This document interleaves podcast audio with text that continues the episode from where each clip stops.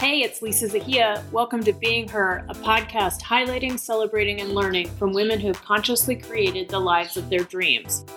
This episode is brought to you by Coaching with Lisa Zahiya. I heard she's great. Lisa helps female entrepreneurs create the businesses of their dreams by combining mindset coaching with business and financial strategy. She regularly helps women double their income and be happy. For a free 30 minute coaching call, please visit www.lisazahiya.com. That's L I S A Z A H I Y A.com. Hello, welcome to episode four of Being Her. Guys, I'm so excited about this episode. I have interviewed Scheherazade. She is at the top of her game as one of the superstars of Middle Eastern dance, and I talked to her about how she set those goals and how she achieved what she achieves. She's currently living in Cairo, where she works, teaches, and performs as a full time Middle Eastern dance instructor. A little bit about her. She has been living in Egypt since 2015, where she lives and works full time. She appears in top nightclubs as well as film and media there. To supplement her 20 plus years of dance training, she has many fitness certifications. She also has just launched Scheherazade Studios, an online platform for Middle Eastern dance. Hi, Scheherazade. Hey, how are you? Good. So, first question Did I say your name right? Yes, there there are actually a bunch of different ways to say my name. Um, in Arabic, they kind of pronounce the sounds a little bit differently. So in Arabic, it's more like Shahrazad, but Scheherazade is fine, and then Sharzad is also fine. That's the more Persian pronunciation. Gotcha. So, um, welcome to the podcast. This is um, we're still in quarantine. So tell us about where are you right now and um, what's life look like for you right now? So I have been staying with my parents in the States since about mid or late March. Okay. Um, yeah. So I usually live full time in Cairo, but we decided to go ahead and come back since I figured out we weren't going to be working and that they would probably shut down the airport in Cairo, we figured we'd just come and spend some family time. But it's turned into quite a few months. but I'm super excited because I get to go back home in a few days. Awesome. So tell us about. I love that you call Cairo home. So how long have you lived there? It'll be this fall. It'll be a good like five years? Because we wow. I moved there in the end of 2015 so yeah it's like it's a lot. It's been like i can't believe it's been that long already. And do you do you associate it with like that's my home? Yes i definitely do. Like i still very much feel like a guest there because obviously it's not where i'm from. It's not my heritage. But I really do think of it as my home now. It's where all my friends are, it's where my life is, and my home, like my actual physical home. And uh, it's somewhere I definitely want to continue spending time. Awesome. So, not right now because I know it's going to be a little bit different because we're still dealing with the COVID situation. But the other reason that you're there is because it's it's where your career is. Yeah. So, what typically does your life look like when you live in Cairo for you? So, it's it's kind of all over the place. I'm not gonna lie. um, but for the past few years, most of my work has been performing. Mm-hmm. So, um, like right before I left, I I had a contract in one nightclub, but then I would also do other events, other venues, and weddings. Um, and the work over there is crazy performance wise because it's one of the only places as a belly dancer you can really work full time. So I was working pretty much every night, uh, a few shows a night. Um, but in the past year or two, I also started teaching a lot there because belly dance has become more and more popular as fitness, which it wasn't always over there. It was in the West. So that's been really interesting. Cool. So what um 5 years ago what made you be like I'm going to move to Egypt? It's it's a long story but I'll abbreviate it. because I started visiting Egypt when I was about 17 uh, to take classes, but then it, it was also a place I always really wanted to go. I was, since I was really little, I was obsessed with Egyptian mythology and history. So it's just kind of a coincidence that I ended up going for a totally different reason. Um, and dance is something I really love. Uh, and I love different cultures. And I absolutely love Middle Eastern music. So working over there was kind of a big dream. Um, and I was planning on starting to ask for jobs, or I should say, people started giving me kind of tips on where I should look and who I should talk to um, in like 2011. So I actually went and I was going to spend a few weeks and kind of think about doing something over there and then the mm-hmm. revolution started.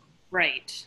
So I ended up coming back to the States and really putting all of my focus on teaching for several years and getting my Pilates certification and stuff like that. And then the next time I went after that, um, I started just spending some more time with some of the performer friends I had over there, and I got some offers for auditions and basically just got an open-ended offer like when you want to come? We have work for you.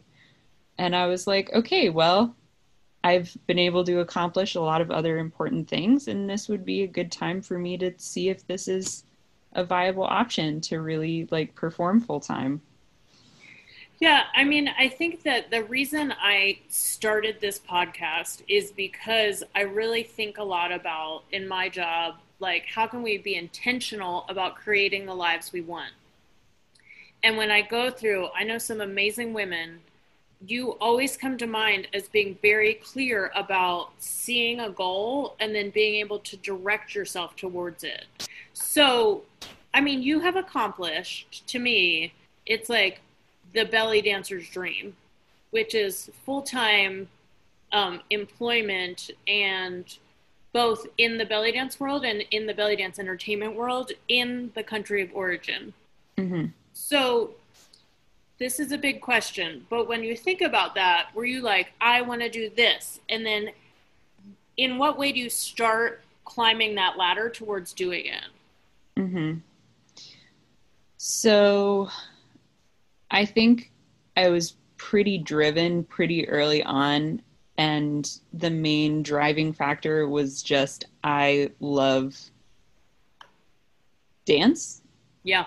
Uh, just I love this, and that was my main motivation from early on. And um, I guess the direction kind of just came out of the opportunities that showed themselves to me and i would really jump full in to those opportunities. Like, not that there weren't times where I really thought about what I wanted to achieve and added to it, but a lot of that was spurred on by some of these occurrences. Mm-hmm. Um, like, from the beginning, maybe when I was a teen, I was much more focused on the performance aspect, and I really, really sought out work and got a lot of experience. But then when that first revolution happened, that was my goal at that point. When that happened and i realized that that wasn't an option at that time again my motivation just came back to like i love dance. Mm. how can i continue to do what i love in another capacity at least for now? Because i knew it couldn't be my goal at that point. Right. That's why I just totally shifted my focus. I was like, okay, there's this whole other aspect of my job that I can follow that I also love. Like, I love teaching as much as I love performing. So I just started thinking about it and being like, how can I become the best teacher that I can be so I can keep practicing my dance and make it viable in the states because I knew I couldn't perform full time. Right.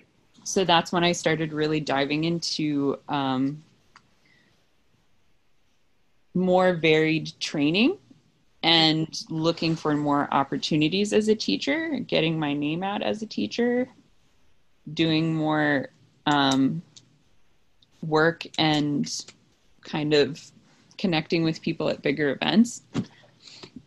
Um, and then when the performance thing opened up for me, again, it was just kind of like an opportunity that showed itself, and I just jumped on it. yeah, I think I what I like about what you're saying is you were like, I love this thing, and I want to have a career in this thing. So, like, what I see all the time is people have a goal, and then the goal doesn't happen, so they just bounce off, and they're like, well, that's not going to happen, so I'm just going to go get a job but you were like, okay, what are the other ways I can pursue this? Exactly. And if you trust, then you had this other opportunity and rise in your career, which has probably really helped you get to where you are right now. Yes, totally. Totally.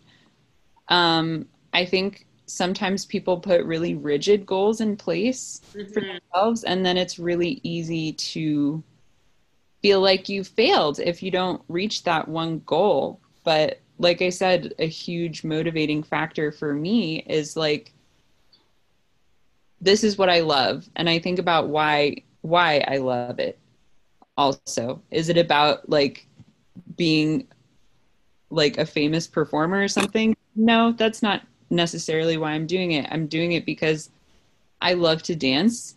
I love the music. There are so many different avenues that we can take within our careers that continue to enable us to do what we love but we need to have that flexibility in our mindset and our goals if we want to do this long term because it's very hard when you make such a rigid goal like that. Yeah and you're gonna get disappointed somehow because you're gonna get i mean you can't be like oh the revolution happened. Shit. Or there um, goes my whole life. Like what are you gonna do? Like you can't really be like mad at people because they had a revolution. Um, or COVID. You can't be mad because COVID. Like I was performing full time, that happened. You got to shift shift gears sometimes. Yeah, so I feel like the thing that feels really important is like the ability to pivot, but like stay true to yourself. Like I love this thing. I'm going to pivot. I'm going to pivot, and then you just get a stronger foundation. So like the work you're doing now when you go back to Egypt, you're going back this week, you get to be like, okay, now I have all these other things that I worked on. And then you stay attached to the thing you love. Yes, totally. Yeah. So, something else that I have observed about you as your friend is that you're very supportive of other women. Um, like to the point where I've noticed it. You're like, she's so good, she's amazing, I'm her fan do you feel like that's something that that is unusual in women unfortunately?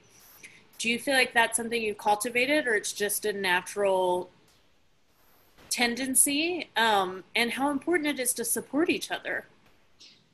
I think that it's it's both. It was both cultivated and something that comes to me naturally. Like i've always had some really awesome female friends and that was something that definitely made a big impression on me starting dance so young and just being around like really really cool women like strong yeah. cool women doing the things that i liked so i always looked up to women because they're the people that really drive this crazy art and industry and there's a lot of revolutionary really amazing women in the history of this dance that we can look up to. But there were definitely times where I was put into more negative environments. Yep. Just like you said, like there's a lot of women that do not act like that and will undermine or just fo- just generally just focus on negativity instead of focusing on fostering positivity and being nice to each other. Um, and I guess, especially when I started traveling and teaching and being kind of on the same level as a lot of big dancers that I had looked up looked up to, I found that when my own confidence and happiness was lacking, it was really easy for me to turn looking at someone else and their achievements into negativity towards them. Yeah. And making because it's it's almost an excuse for yourself because like you want validation that like oh they're just there because of this I'm working hard and I'm not there and it's not fair. I think that's a really easy thing for women to get into in particular. Um, but I just realized how toxic that mentality was. And when I really switched that around, I found that I was happier. I was happier with myself. And I also made so many more friends and positive connections when I was just open to recognizing other people being great just for being great. Yeah. I think that that you hit on something really important is that there is this thing where we get pitted against each other. But if you like it's almost like an act of defiance to believe that I am good enough to uplift other people. Yes. That is that is so much of it. Like you have to be confident and happy in yourself to be able to be happy for someone else when they're at their best. Right. You know, it's so funny. I was listening to an interview the other day with Oprah and Gayle. And of course, I'm referencing this. But they were like, the best thing about this friendship is they get super excited for each other. And even um, you and I are in a friend group that we have a group text. And I realized that somebody had said something, and we were all like, that's amazing. And then you had been like, I'm going back to Egypt. And we were all like, yay. And I was like, it's really sad that this is unusual. Right? That's what I mean. Yeah. So Like, Yeah. what, what do you think? How do you think you built confidence in yourself? Because because it comes back to you, I can't just be like that false thing of like other women are great, but I'm like ah. But like, how do you build the confidence in yourself? Um, I think, I think a lot of that came from just doing my own work and not comparing myself to others, which I know, like, it sounds easy when you say it. Of course, it is not easy, Right. but just constantly working on letting go of that comparison and just trying to be as authentic as possible and trying to not let myself look at other people in my industry and immediately start to compare and contrast. right. Yeah. And also another part of that is that in a in an industry like this, especially when you're doing the performance stuff in the Middle East, it's really easy to just kind of look at someone or look at someone online and just be like, yeah, whatever, without acknowledging that that person probably also has so many struggles and hardships. And that's a misleading thing about social media. And i think that sometimes it kind of fuels that competition between people. Because you don't see the whole story. You don't see that you're all people you're all struggling you're all dealing with your own stuff. Like everybody has their own path.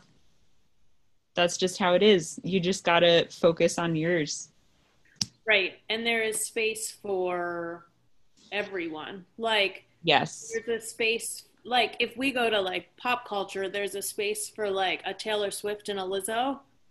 Like not that um size style whatever but like when i when i sit in a space of like abundance and i'm like there's enough for everybody everything changes yeah yeah do you think that that helped you get to where you are having that kind of attitude I do. I do. I think it helped me a lot. It opened a lot of doors, which I think I think a lot of people um, don't realize that when you are in such a competitive mindset, it can really shut you off from a lot of people.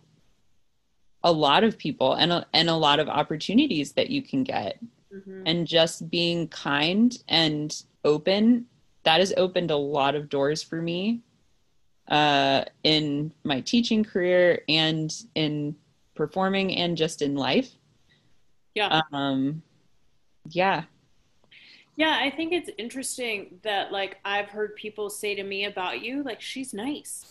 And I'm like, it's unfortunate that we're surprised that women are nice. Yeah, Yeah. exactly. And as your friend, I'm like, yeah, of course she's nice. But then I'm like, oh yeah, like people think when you've achieved a certain thing, you might look a certain way. People are like, wow, she's nice. And um, I love that we're defying stereotypes. Yeah. And you know, the the sad thing about that also is like I've met tons of dance instructors, top dancers who are super super nice.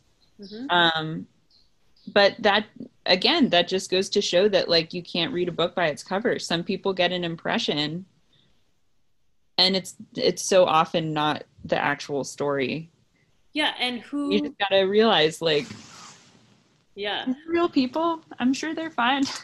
who told us that people who are nice had to look a certain way, or people who looked a certain way aren't nice? Like I think for me, especially given what the world is going through right now, I'm like, who told us that?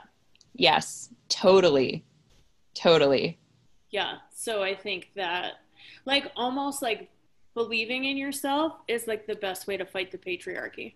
It is. It is because it gives you the confidence to be authentically yourself. And it also gives you that encouragement and confidence to uplift other women. Yeah. And to be like, my body is beautiful and I am worthy. Yeah. Yeah. So, something else, I'm just telling you all your positive characteristics. Why? Thank you. Best interview ever. Something else that I admire about you is that, so I think that for people who aren't belly dancers, uh, the great affliction, among others, of our art form is that people like to take it into fantasy. yeah. Um, so you um, live in a country of origin and are very clear about talking about the, um, which in another way is respecting women, the the origins of this dance form, and I think that it's a it's a real dance from real people. Yeah. But where does that come from in you, caring about that? Um, that's a really good question. I think this is what I think. Who knows? I I've always been since I was really little, like I said, super interested in culture and history. So I think a big driving factor is just my own curiosity. Um, and really wanting to know where this comes from and who's doing it and why and what what came together to create this. I'm i'm very very nerdy. And then on the other hand i also care a lot about being honest as a teacher hmm you know? Um i don't want to feed people just like made up crap which to be completely honest is a lot of what is out there when it comes to people talking about like origins of belly dance and stuff. And it does take time to do a lot of research and i'm learning new stuff all the time. Oh, but we have to take that that time because like the more and more this dance is taken just as a couple moves and then used to music that's not of origin and mixing in all kinds of movements like fusion and evolution in dance are fine but if that's the baseline we're teaching people, we're getting completely removed from what it actually is, which I think Right. is destructive. Yeah, it also goes to me, and I think like I'm going back to this theme of like also like if you want to be successful, it's a, I had somebody tell me this recently that like if you think about your career like a boat and you aim it towards like service and good ethics, the wake is like the money and the success. Like it's always going to happen if you point yourself in the right direction. Yes. And I hear in what you just said a choice between what's convenient and what's the best Yes. because you and I are both like commercially sexy white girls with dark hair, so it'd really be easy to go into some Arabic fantasy, or you can choose to do what's correct and go into actual like it's such a weird thing to say actual history. Yeah. Right. right. I mean, these days, but like, it's sort of like the fake news thing, right? Is it the fake Yes. news or am I actually representing something well? Yeah, I feel like I also feel like I am in a super privileged position that I'm actually able to do this as a job and make a living off of it.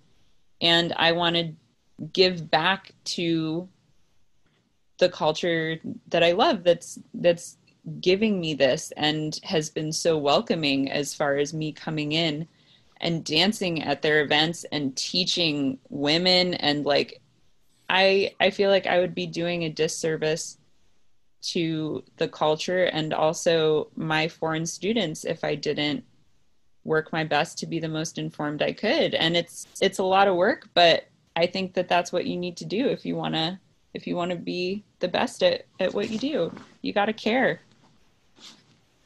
No, I mean, that's like name of the game. You got to care. I think about that all the time. Am I doing what's easiest or am I doing what's right? Yes. Um, so, what's that like when you walk in to teach a class full of Egyptian women the dance of their heritage? Very interesting. I just like you were describing it, and I like started sweating. I was like, I'd be And- nervous. and humbling.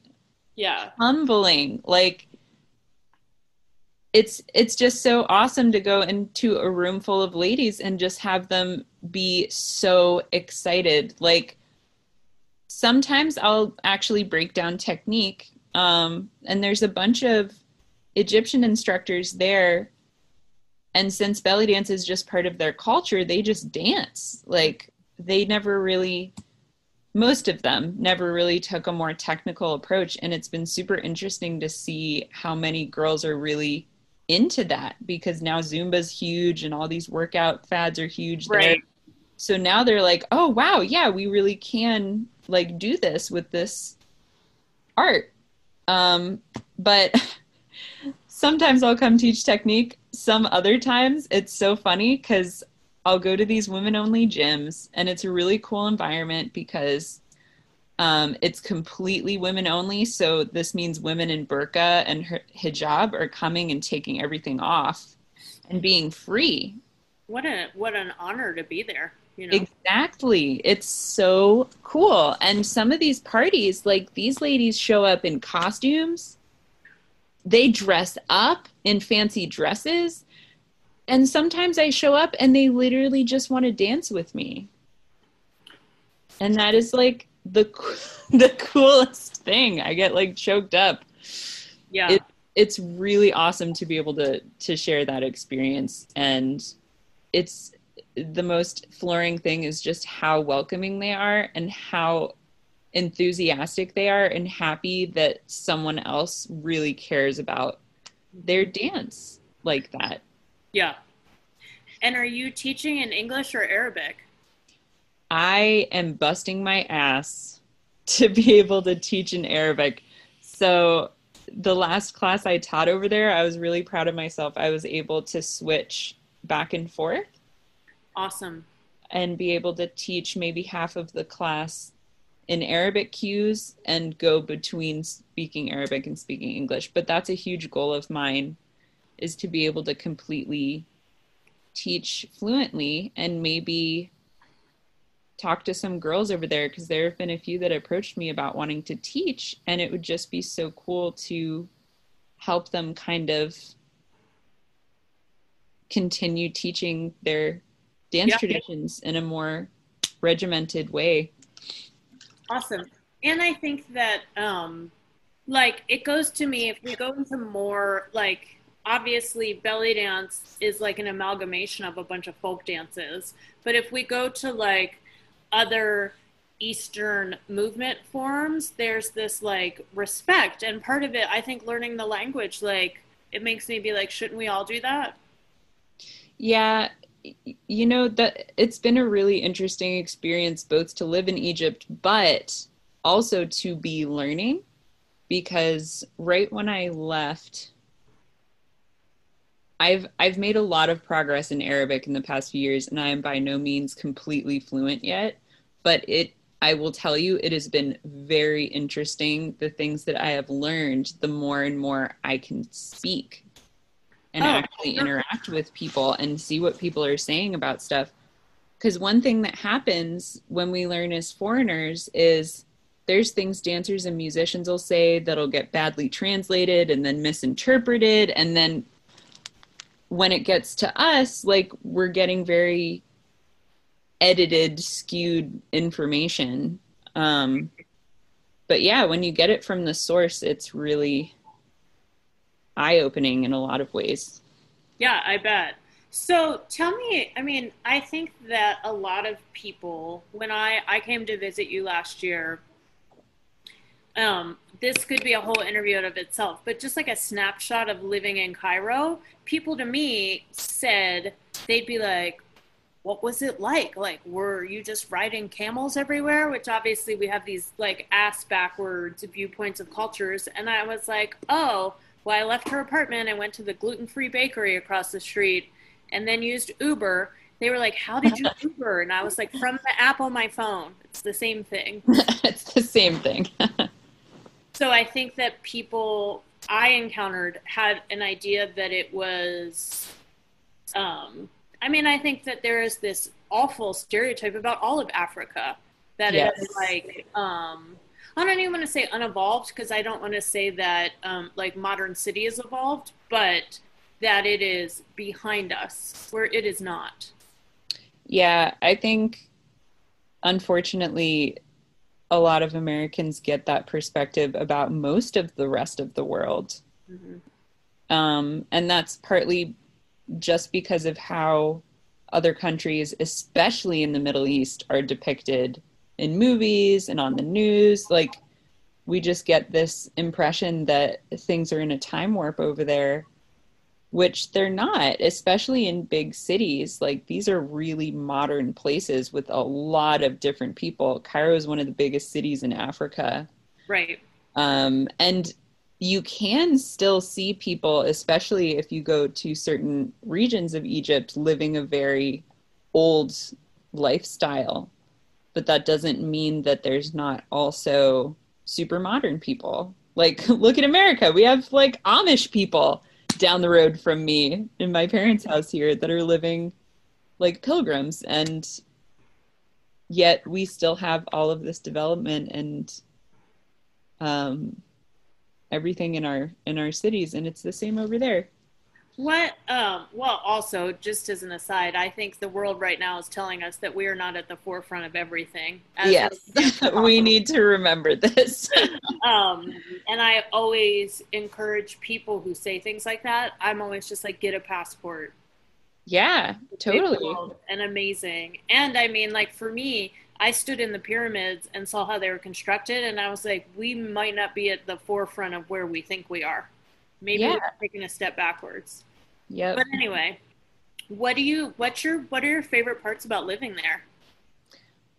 I I mean obviously like the reasons that I moved there definitely were realized like just being immersed in the culture, learning Arabic, having constant access to live music even if it's not like me performing it's just always around. Like so many cool venues so many cool artists doing cool things. Like just being in that culture and being in a place where people like this is their culture they take it seriously and they respect it. Because that was something i'm not going to lie was really sad for me in the states for a while. Um, i really was so into the music and just like learning as much as I could about folk dance styles and where everything comes from and why. And it really bummed me out when I would go to events and I didn't feel that same interest. You know what I mean? Yeah. So that's been great, obviously. It just feels like home because, like, I can go sit down in a cafe and Um Kulthum will come on and you could just talk to the person next to you about it and they'd be like, "Oh, this is my favorite song and this is what it meant to me when I was young." Like those are really special things to be able to connect with people on. Yeah, uh, absolutely. I feel like I've always felt that like um, on a very different level, but like even just performing at um, Arabic or Middle Eastern owned restaurants and cafes here, like to have people that take the music seriously and they are so excited that you you love it. Yeah. Um, let's talk a little bit about habits. So you you are extremely um, successful in your career. Do you have any like key habits that you attribute to that? Like if I set my eye on something, how am I going to track that? Like even recently here, you've started teaching online and things like that, and I've watched you like very meticulously move through it. Do you have a, a way that you think about that, or is it just how you work? Uh, that's that's just how I am. it's just how I am. Yeah. I uh, I I love what I do, and I get bored easily. Like I'll be honest, I I get bored when I'm not working um, so I I always love just filling my plate up with as much as possible. Sometimes it's too much, and that's kind of what I'm working on now. Is just mm-hmm. kind of trying to narrow in on something. But like I said, within what I love, which is dance, there are so many different avenues, and I'm always coming up with inspiration. I always keep a folder on my computer with a list of ideas, cool ideas, things I want to learn, things I want to work on, things I want to offer as a teacher or a performer. I keep all of these lists, and um, of course, every once in a while, my focus will shift a little bit. So when it's all performing, I'm like, okay, great. I can dig into these performance ideas that I wanted to do. Like, I really wanted to do this new style. So now I can develop that because I have an outlet for it. And then when things like this happen, I can switch gears and be like, I have the time. What did I want to learn more? Right. And improve about myself. And then also, how can I continue to offer what I do in a way that's going to fit into my environment? So I'm always just pivoting. Some of it has to do with what work is actually coming to me at the moment Right. And then some of it also has to do with what's making me happy. Like maybe I might get a little bored and I want to switch focus just to stay in love with what I'm doing. Totally. Yeah, I feel like you said two things that are important. One is um like just being honest about what you love. Like I get that all the time. People like you work too much and I'm like I like it. Yeah. Um, and of course you balance that, but whatever it is, if you love being a parent, like I'm just like, just go do the thing you love. And then the other thing is that, like, I always say input equals output. So you have the inspiration ready when you want to put something great out. Because we have to take, like, you can't run a marathon only eating McDonald's. Yeah, totally. Yeah. Um, so, last question. Uh, what would your message be to, to women? No pressure, not a big. Oh my God. no pressure at all. um, I guess, I guess I would say, kind of tying into stuff we were talking about before, try to value yourself as you are and do not look for that value in comparison to other people and where they're at. You have to be able to make that value for yourself and then share that with other people. Share your mm-hmm. confidence and uplift people around you.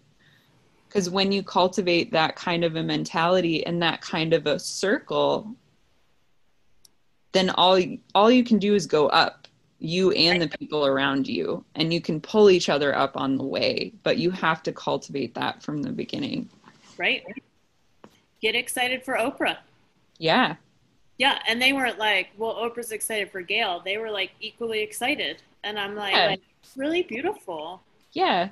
Yeah, I agree. I think I think that's really awesome. So you're going back to Cairo this week. Yes. What are you the most excited about? I am. I am the most excited just to be back in my my house and see my pets, Aww. you know, and then slowly get to see some of my friends and just and just kind of get back into uh, the rhythm of life over there because basically I've been getting a lot done and it's been great to spend time with my family, but you know, it's kind of like your life being on hold. You're not in your Yeah. You're not like I don't have my stuff. Right. So it's just kind of felt like a life on hold. So I'm just really excited to get back and just move forward from here and establish a new normal. Amazing. Well, thank you so much for the time. And I will put a link to all of your amazing social media in the comments and your websites. And um, we hope you have a safe trip. Thank you. I'm so excited. Bye. Well, I really learned a lot from that. We'd love to hear more about who you want to have on the podcast, so send me an email at lisa at lisazahiya, Z-A-H-I-Y-A dot com. Stay tuned for our next episode coming out next Monday.